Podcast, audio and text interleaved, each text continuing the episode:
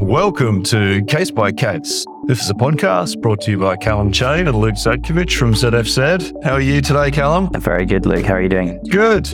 Yeah, really good. A few things going on, but always good to jump on the pod and talk about a new case. I think this is a case that kind of traverses some issues, procedural issues that we haven't really touched on before, Callum. Yeah, there's we've got a summary judgment application here, which is a new one for us. At least I think it's a new one for us in the 50 odd we've done so far. And some interesting issues around a couple of sale contracts here. Yeah, well, look, I was looking at it from the perspective of we have a first instance decision here from the commercial court in England. And the claimant didn't turn up. The claimant didn't turn up to its own summary judgment to defend a summary judgment application against it brought by the defendant applicant. Look, we'll get into the reasons for that in a minute, but you don't see that every day, that's for sure. Although we've certainly had I'm sure you have as well, but we've had our fair share of cases where let's just say that for whatever reason on the other side, cases aren't either being pursued the way that they should be pursued or defended the way that they should be defended. And then you end up in situations like what happened here. Yeah, 100%. And there's this one seems to have kind of fallen, it's not been perfectly handled. And it seems as though when you go into the facts, the claimant whose claim is under application for a summary judgment. To be clear, the defendant is applying to knock out the claim at summary stage, and the claimant's claim obviously has some problems that are caused not necessarily by the claim itself, but rather by issues around time bar and limitation periods and things that are kind of unenforceable errors, if you like. It looks that way. It definitely looks that way. So just a quick citation. We're talking about the Anron, A-N-R-O-N, Anron Bunkering and Glencore Energy case. This was handed down on the 14th of February, 2023. Citation 2023 EWHC 295 COM. This is a decision handed down by Mr. Simon Colton, QC, sitting as a Deputy High Court Judge. And as we said, there was an appearance for the defendant applicants at Glencore, and there was no appearance by the claimant respondent at this summary judgment hearing. And I think perhaps before we get into the summary judgment application itself, Callum, we probably should touch on the adjournment application that was made by the claimant prior to the day of hearing of the summary judgment.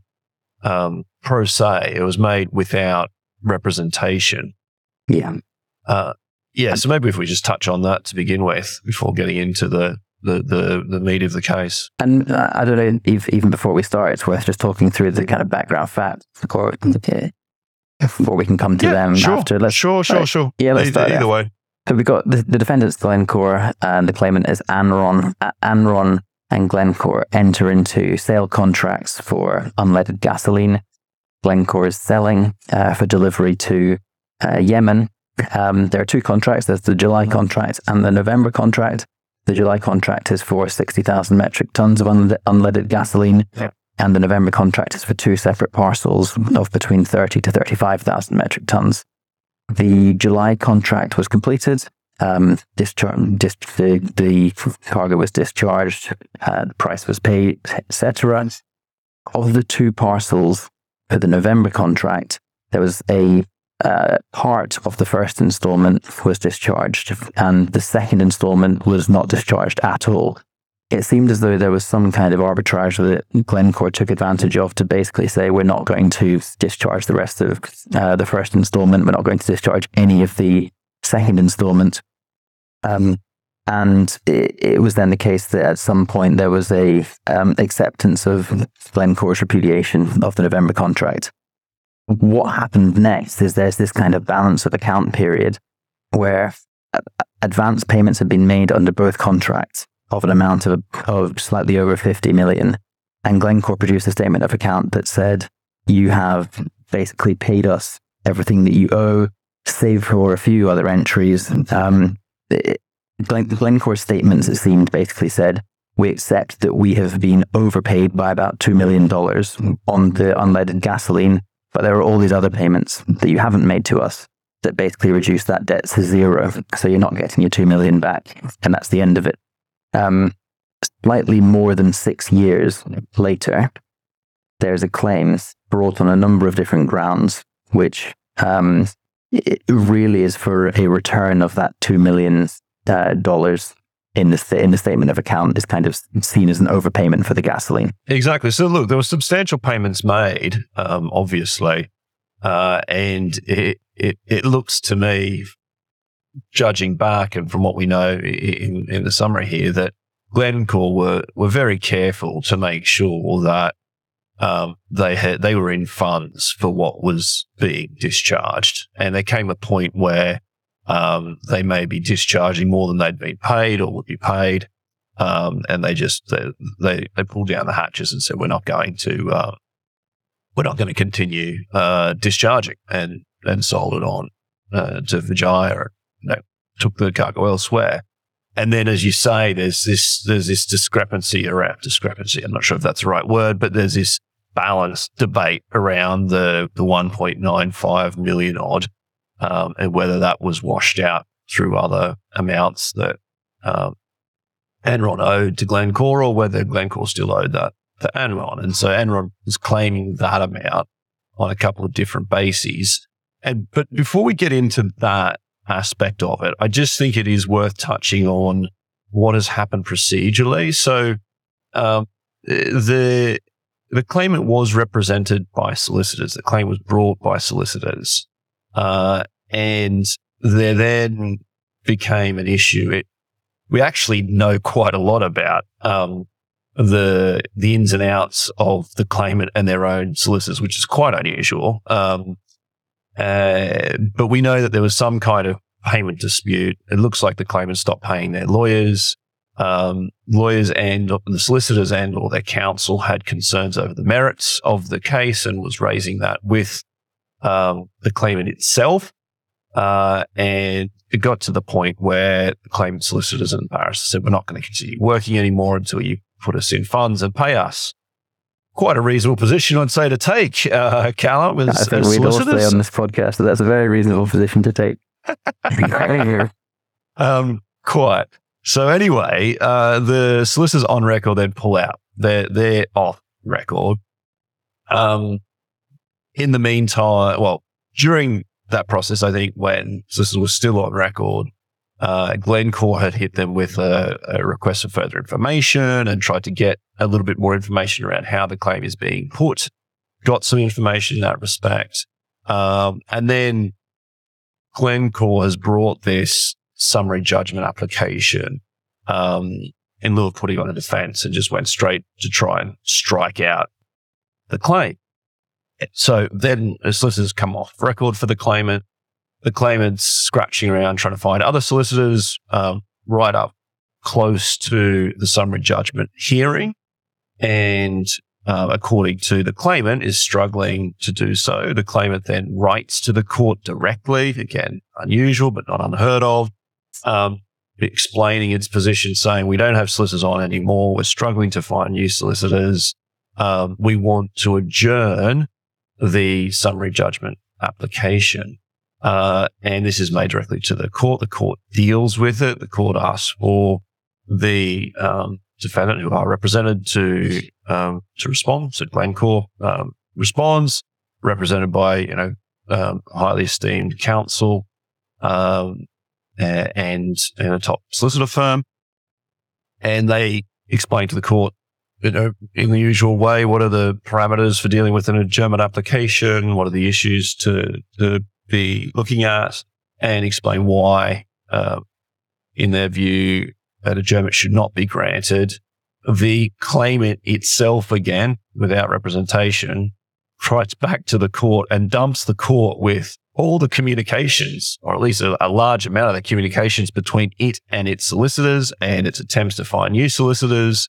And in that process of dumping information, there's a host of inconsistencies and, the claimant saying one thing and then saying the next thing, and also just blows privilege on the merits advice that the claimant had received from its solicitors, saying you've got a bad claim and this and that.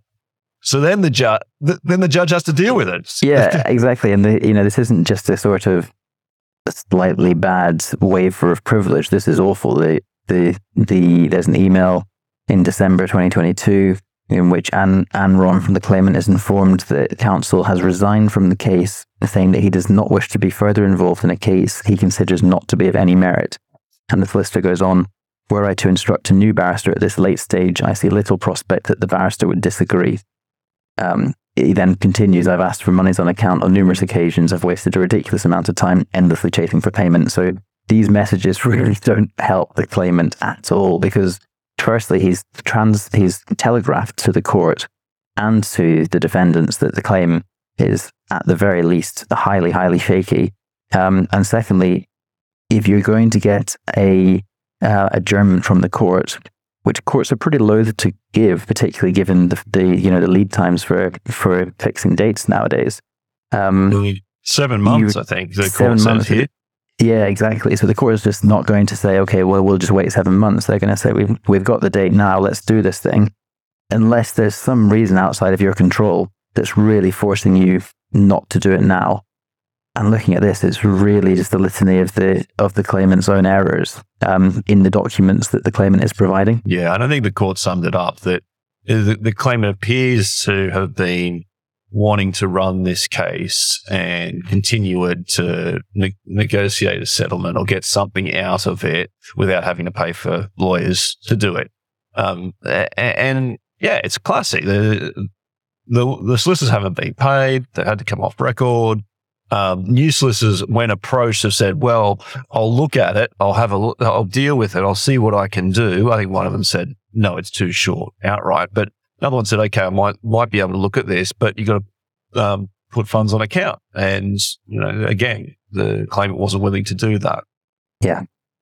So you're not going to get a lot of sympathy from the court. Sure enough, they do not get that sympathy. The court said that the burden lies on Anron to justify the adjournment, and then Anron did not satisfy the court that Anron is not responsible for its lack of legal representation.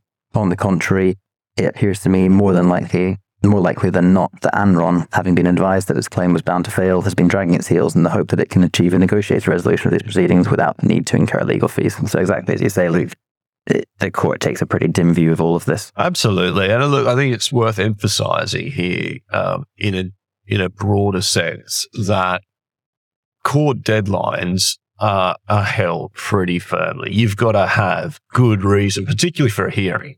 You've got to have good reason to seek an adjournment of them. And it's a completely different ballgame than arbitrations, although even in arbitrations these days, if you have a hearing fixed, it's hard to move them as well. There has to be really cogent reasons for it. So then the court goes on to deal with the summary judgment application, has the hearing.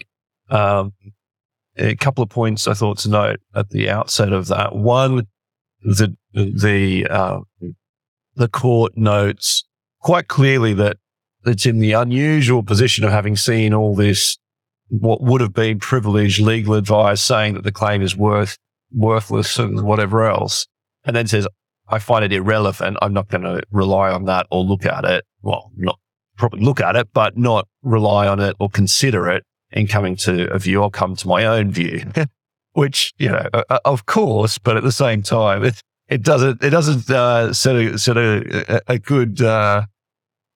good tone or a good kind of foundation for the judge to look at the case. You wouldn't want to be in a situation where the judge has already seen it, even if, in this case, Simon Colton KC is saying, I'm not paying attention to that when making this judgment. The other thing, I just reflecting back on the adjournment application, something I thought that was well handled in this judgment if I can say that, was that the former solicitors who were accused of all sorts of negligence and other wrongdoings, but seemingly on the facts of the judgment hadn't done anything wrong. They weren't named at all in this judgment. And I thought that there was no reason to name them, but quite often you see these kind of things slipping in. You know, you sent an email to name of this person, or you received an email from this person.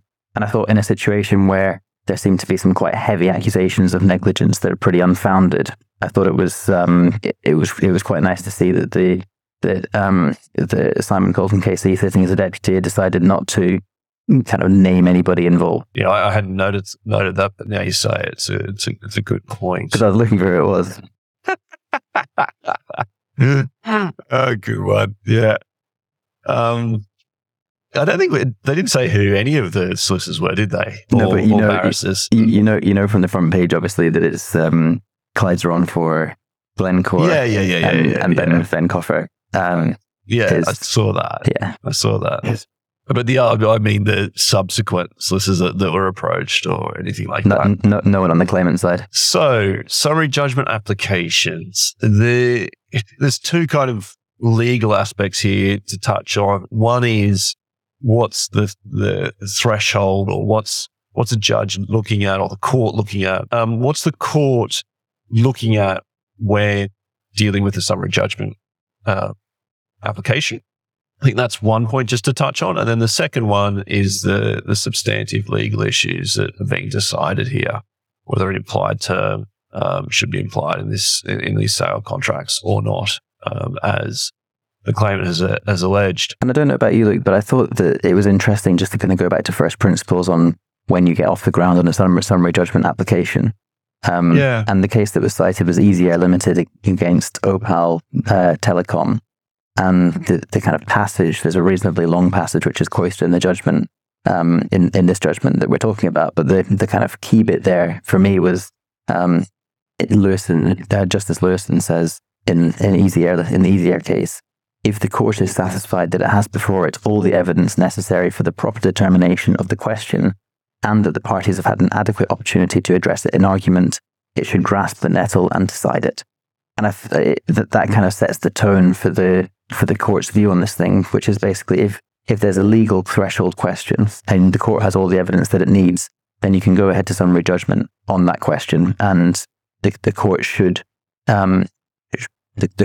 be, as they say here, grasping the nettle. And that's what the court did. It went on to grasp the nettle. I suppose the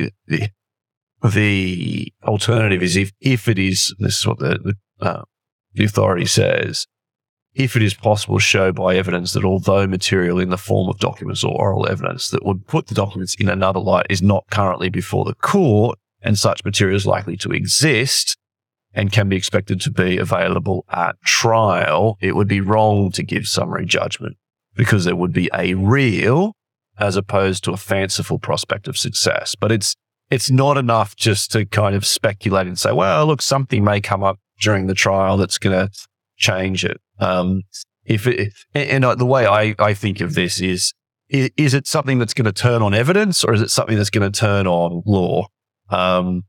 It's not that strict, but if we're talking about a relatively straightforward legal point that's not going to need the full hammering of all the evidential points argued and the rest of it, and it can be dealt with simply, then yeah, get on with it. And that's what this case really turned out to be. And then there's just another kind of neat aside in this judgment, which is the principles that apply where you have a uncontested hearing. Again, just one of these things that comes up every now and again that you see in cases, and it's always helpful to have the citation to hand if you're that sort of person. And there's a case called Herbert and Management against Cummings Power Generation, which says that participating party is under an obligation to present the case fairly. This is not the same as a duty of full and frank disclosure on without notice applications, but an obligation to present the facts and arguments fairly. So an interesting point there. If you're uncontested, then you have to be fair in your presentation of the case. It's not as much as going into the detail of full and frank disclosure, but you do have to be fair. And I thought, certainly from the judgment, That was the case here. Benjamin Coffer was counsel for Glencore, and he raises some actually pretty interesting arguments, and we can get into those later, Luke, on the sort of arguments that the claimant might be bringing in response to this application for summary judgment to say that the summary judgment application should not succeed. So he throws out those arguments to kind of say, if they were here, they might be arguing this, even though these points were not pleaded. He's kind of telling the court, like, this is where they might go. Yeah, and it always goes a long way, doesn't it, with the court when you do that. And it's impressive sometimes to see how counsel does that. And you actually, have some obligation to do that to an extent when the other party's not there, different to an ex parte without notice application where you actually have a full and frank disclosure obligation. And so you need to go to some length to put the other side's case as well. But what's interesting about this is it's not just done in cases where the other side are not there. You also see this technique done when the other side are there. It's almost like getting in first. So in your opening, you may say, look, it may be said against me, or the other side may put this to you, but here's why they're wrong. And like, this is the argument they could make. And, you actually hear it at the time being made, like, why are they making the other side's case out? And they said, and this is why it's wrong. Bang, bang, bang. and here there was also an out for the court, as you've alluded to there, in that these arguments weren't pleaded. So even if there was something to them, the court had the out to say, well, if I were to contemplate that argument or to continue it, I'm not going to in this instance because they're not pleaded, right? As it turns out, the court was actually with the respondent on the arguments, but there's that savor as well. Maybe it's a good time to move on to the arguments themselves, because to me, this was a pretty straightforward claim for money hadn't received. And when I first read through it, they were bringing all these different arguments about implied terms. There's an implied term that Glencore need to provide an SOA.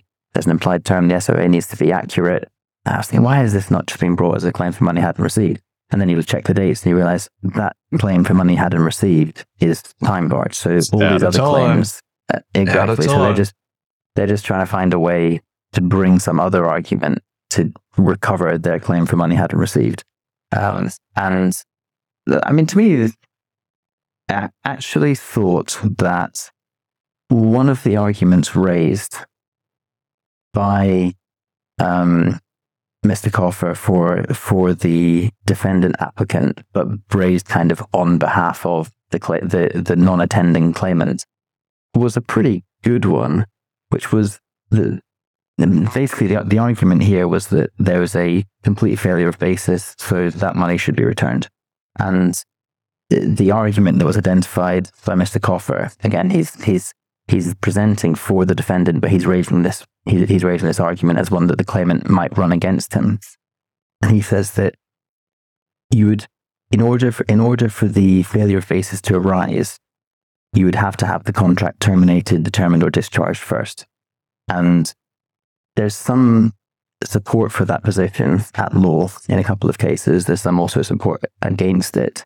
But it seemed to me, just kind of thinking through it practically, that there is at least a decent argument that for a claim for a failure of basis should be on the basis of a contract which has fallen away somehow, whether it's been terminated or determined or otherwise discharged. And I say that because if you have a sale agreement and the sale, I agree, for example, Luke, I agree to sell you, 10 bananas, and that I just don't. I agree to sell you these bananas. You agree to pay for them, and you pay for them, and I just don't give them to you. The deadline goes past, and I still haven't given them to you. As far as I'm concerned, I'm still under an obligation to give them to you at some point until the contract is kind of concluded, or you say, forget it, I'm never getting these bananas from you, Callum. I still have that obligation to give them to you at some point. And it's at the point where we say, okay, actually, this contract now falls away because you've completely failed to give me these bananas. I paid for them.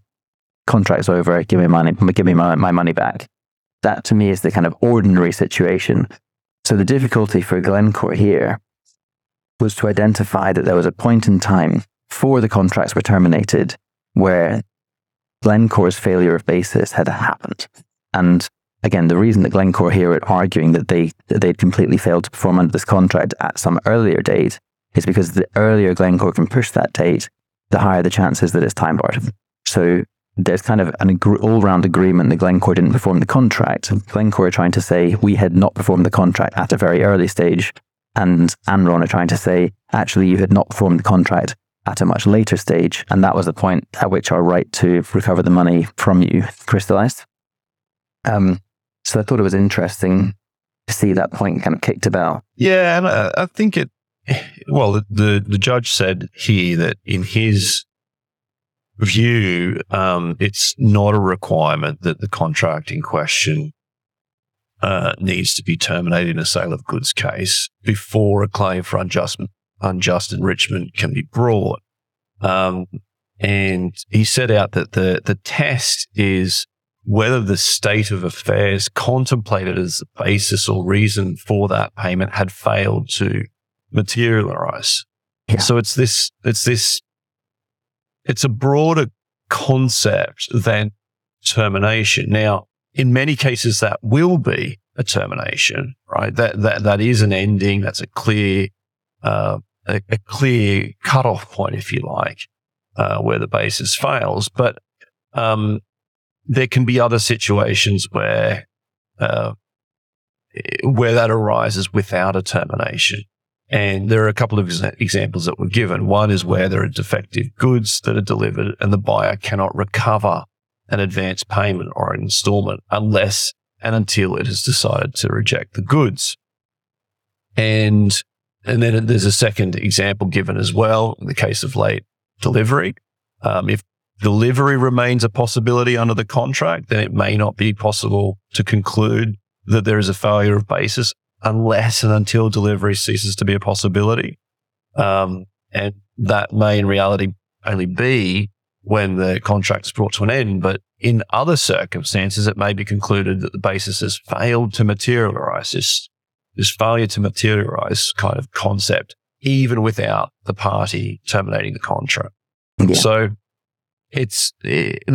I tend to think that makes sense. I don't see the need for such a black and white rule on termination being a formal termination. I think there can almost be a and this is not the phrase used in the judgment, but a termination of facts, like there's something factual arising that puts a punctuation, a full stop in the chain of events that then you can say, okay, there's the failure. So here, for example, it seems as though there is this point in time where the goods that would have been given to Anron, the claimant, were delivered somewhere else to a third party. And that was before 6 years before the claim was filed. So in that situation, the judgment here is really saying from that point on, there was no possibility of this being performed. So there was the failure of basis. And I totally see that. And I think maybe in some cases it depends on how specific the contract is. You know, how specific is the cargo that you're purchasing? Has that specific cargo actually completely gone?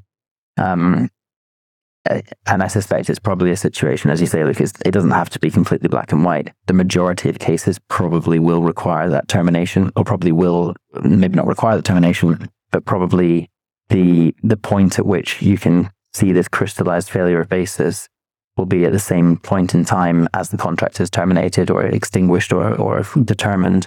But in some cases, such as this one, there is that possibility that the contract just simply cannot be performed anymore. And once that date is passed, then you kind of crystallize your point in time at which your claim starts. Yeah, exactly. And look, then the court went on to hold that, look, even if it's wrong on that point, that this failure to plead would have been enough for the defendant to succeed anyway. So there is this catch-all.